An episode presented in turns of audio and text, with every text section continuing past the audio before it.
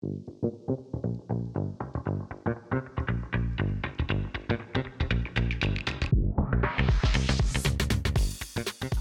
I'm Maurice Watson, and this is The Pinnacle Pod, a monthly podcast where we dive into the stories behind Kansas City's most dynamic emerging leaders. Each episode celebrates the spirit of the Pinnacle Prize, an award that recognizes young visionaries sparking positive change in our community. From subtle ripples to citywide movements, join us to listen, learn, and be inspired. Today, the guest is Tara Raghuveer, a 2021 Pinnacle Prize recipient and the founding director of KC Tenants, the citywide tenant union in Kansas City. KC Tenants is led by a multi generational, multiracial, anti racist base of poor and working class tenants, organizing to ensure that everyone in Kansas City has a safe, accessible, and truly affordable home. KC Tenants includes over 550 leaders, and a membership of over 10,000 tenants in Kansas City. Tara guides KC Tenants strategy and supports a powerful team of organizers to implement the vision that comes from the organization's leaders. Tara has studied evictions in Kansas City since 2013, leading the Kansas City Eviction Project. In addition to local tenant organizing, Tara is the Homes Guarantee Campaign Director at People's Action, a national network of grassroots organizations. Previously, she organized in the immigrant rights movement. Tara is an Australian born Indian American immigrant who was raised in the Kansas City area on the Kansas side of the state line. Tara, welcome to the Pinnacle Pod. Thank you. Let's start here. Tell us about you. What's influenced your perspective on the world, and how did you get involved in the world of housing justice? I started becoming interested in housing when I was in college. I worked for the then mayor of New York City with his economic development team. And I went around the city with some of the people on that team, mostly focused on public housing. And I started to think about the ways that housing was such an interesting meeting point of social and economic factors. And then I looked back at my classmates at school, and a lot of them were studying social issues like education and healthcare, but few of them were looking into this issue of housing. So I sort of made it my business for the rest of my time at school to study housing, but honestly found the literature on housing to be pretty boring. And I didn't really have the language for it at the time, but it was talking about the failure of public programs and a lot of the literature was old and felt kind of dusty and irrelevant to the dynamics of the day. And then I read what was at the time Matthew Desmond's dissertation on eviction in Milwaukee. And in that dissertation, he explores the role of the private market uh, because the public system has been so disinvested from over years. And in reading that, I saw a lot of my hometown in his writings about Milwaukee. Of course, they share a very similar history and contemporary reality. So I came back home to do thesis research my senior year on evictions in Kansas City. And to tell you the truth, I'm not actually someone who learns very well by reading or by taking classes. I learn mostly in conversation with people. So coming back home that winter and talking with people who had experienced eviction or were about to, I finally started to understand this issue that would then become my obsession for the next 10 years. But, you know, I met a couple named Chuck and Ivy at the McDonald's on Rainbow, and they were telling me about how they'd worked hard their whole lives and done all the right things. And yet here they were in their 70s and behind on rent because they couldn't keep up and about to be evicted in the winter with no place to go.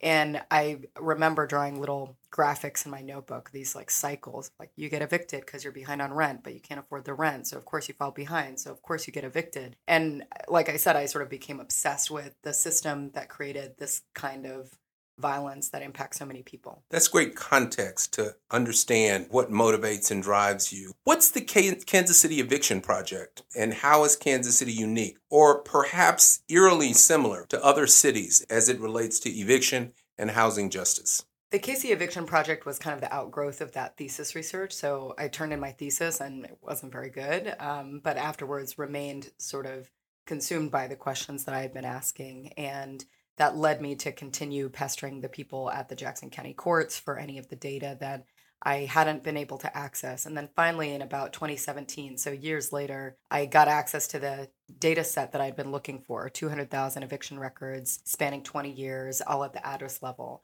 So we started to map and analyze that data. That brought me back to Kansas City. And actually, what we found in the data is that Kansas City is not unique at all. And I say mm-hmm. this a lot, but Kansas City is not exceptional. And in that, uh, it is such a fascinating place to study and to organize. You know, what we found was a bright line in Kansas City, and that line was Troost. Evictions were concentrated east of Troost. Um, even when we controlled for things like income, black families were evicted a lot more. We found that the average person who was evicted in Kansas City was a 48 year old black woman. A lot of these things are things that are are known to be true if you talk to anyone in the community and the research that we did was able to finally put numbers maps data behind this kind of community knowledge. And unfortunately i think you know it's those maps and data points that decision makers listen to oftentimes more than they listen to everyday people. Tell us about the work and missions of KC tenants and KC tenants power. So KC tenants was also kind of an outgrowth of all of those inquiries that had lasted many years i started coming back to kansas city in about 2017 and met members of the community both in the kind of decision maker capacity and i met people who themselves had been impacted by housing insecurity, homelessness, eviction, etc. And some of those people, including Tiana Caldwell and Diane Charity, Brandy Granados, they said to me, you know, we don't know that Kansas City is going to be a place where we can live anymore if we don't do something about this. What are we going to do? Right? Tiana sat me down for coffee one morning in 2018 and said, What are we going to do? I'm actually the luckiest out of anyone I know. And she had she said that having been evicted twice in one year after a cancer diagnosis. So she knew that we had to do something. Diane knew we had to do something. Brandy knew we had to do something. And I had been an organizer working on immigration for years and then was working on housing in a national capacity. But that was sort of the moment that my organizer brain and researcher brain ran into each other. And I decided to move back in early 2019 to start KC Tenants with those three women. And the purpose from the beginning was that we wanted to build an organization that put the people who were experiencing the pain at the center of determining their own solutions, at the center of their own liberation. So, almost five years later, we've built one of the most powerful tenant unions in the country. We have 10,000 members in the city, and we've defined with some additional clarity what it means to be a tenant union. We organize tenants at the building level, at the neighborhood level, and citywide. At the building level, it's usually conditions level fights, trying to get the AC back on or the elevators fixed. At the neighborhood level, we're really fighting the forces of capital that shape our neighborhoods, big developers who get huge tax breaks, for example. And then at the city level, we're organizing for writing and passing policy that changes the structure of the world that our people get to live in. You clearly believe in the efficacy of grassroots organizing. What is it about grassroots collective action that makes it such an impactful tactic to achieve social change? I think we've sort of created a case study of this in Kansas City in the last five years. You know, Tiana in the spring of 2019 stood up at town halls about the election, and those town halls prior to us showing up had been about trash and potholes. And it was the same, you know, 15 people who were showing up at all of these events. Tiana then started showing up and putting a sign in the air that said, I'm homeless. What are you going to do for me? And her story, her experience, and the stories and experiences of the people in our base are undeniable. You know, you can agree or disagree on the uh, details of our policy prescriptions, but no one can deny the experience of someone who's speaking with their own voice. So that's some of the power of organizing. Um, and then further, I think our conviction has grown about the power of collective action, right? Individuals can only do so much when they're acting alone or speaking with one voice. This is as true in a building context where an individual tenant can lobby their landlord for XYZ and the landlord can just tell them to F off, right? It's equally true there as it is citywide. Um, you know, any one of us could put on a kind of activist hat and rail about this issue or that issue what we've seen over time is that when we organize together and we, when we actually speak with a collective voice, we're stronger together than we are as individuals. And that's the kind of basic premise of the union. The People's Actions Homes Guarantee has been a strong voice on a national scale around the White House's Tenants' Bill of Rights and rent control.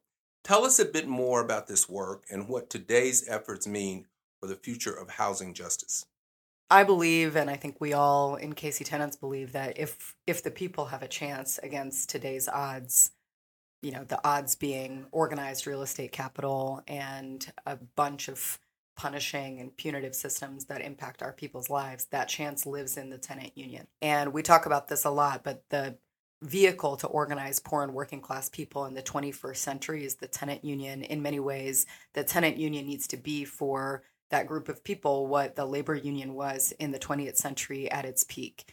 And KC Tenants is writing a playbook that a lot of organizations across the country are now borrowing from and innovating even further. So we're part of this national movement for a homes guarantee 50 plus tenant unions and community organizations across the country that are calling for federal intervention. And the reason federal intervention is so important is that more often than not now our landlords are not regulatable at the local level or at the state level. Their businesses actually span beyond state lines and even internationally. So the federal government has a role to play. Not only that, but the federal government is also in business with many of the biggest landlords.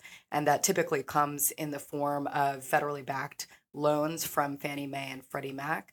So one of the main things that we're working on right now is lobbying the federal government to attach conditions to those loans, including but not limited to tenant protections like rent regulations, right? If you're borrowing from the federal government on very lucrative terms, you need to be on the hook for a certain set of protections that keeps tenants stable in their homes. What kind of pushback or cooperation and support are you getting? We've made more progress in the last couple years than I ever could have predicted, and I think in large part that's due not only to the growth of you know the grassroots organization around this, but also the clarity that COVID provided around the precarity of tenants in this country. In the last three years, we've seen a sort of growth in attention and focus on this issue that I never could have predicted five, ten years ago when I started working on it. So we've actually been pretty well received by this administration. The White House issued a directive to the Federal Housing Finance Agency to pursue these types of regulations that would protect tenants, and FHFA is now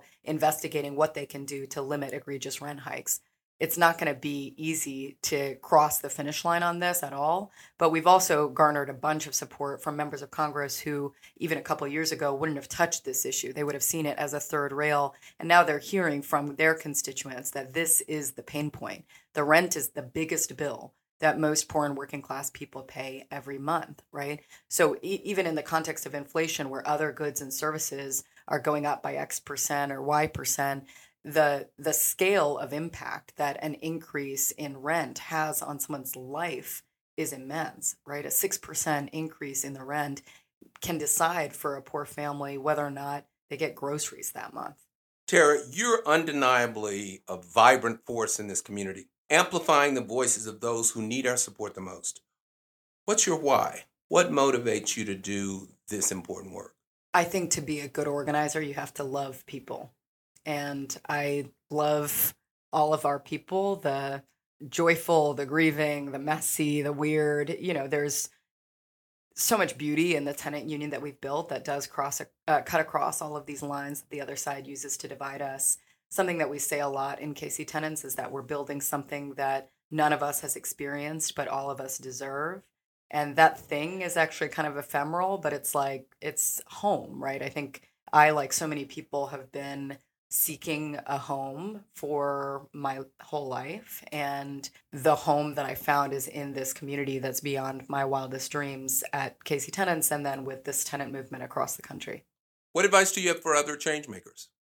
I think the most important thing to share with other changemakers is you have to be clear about power I'm power hungry. I'm not scared of power. I want power because I know our people deserve power.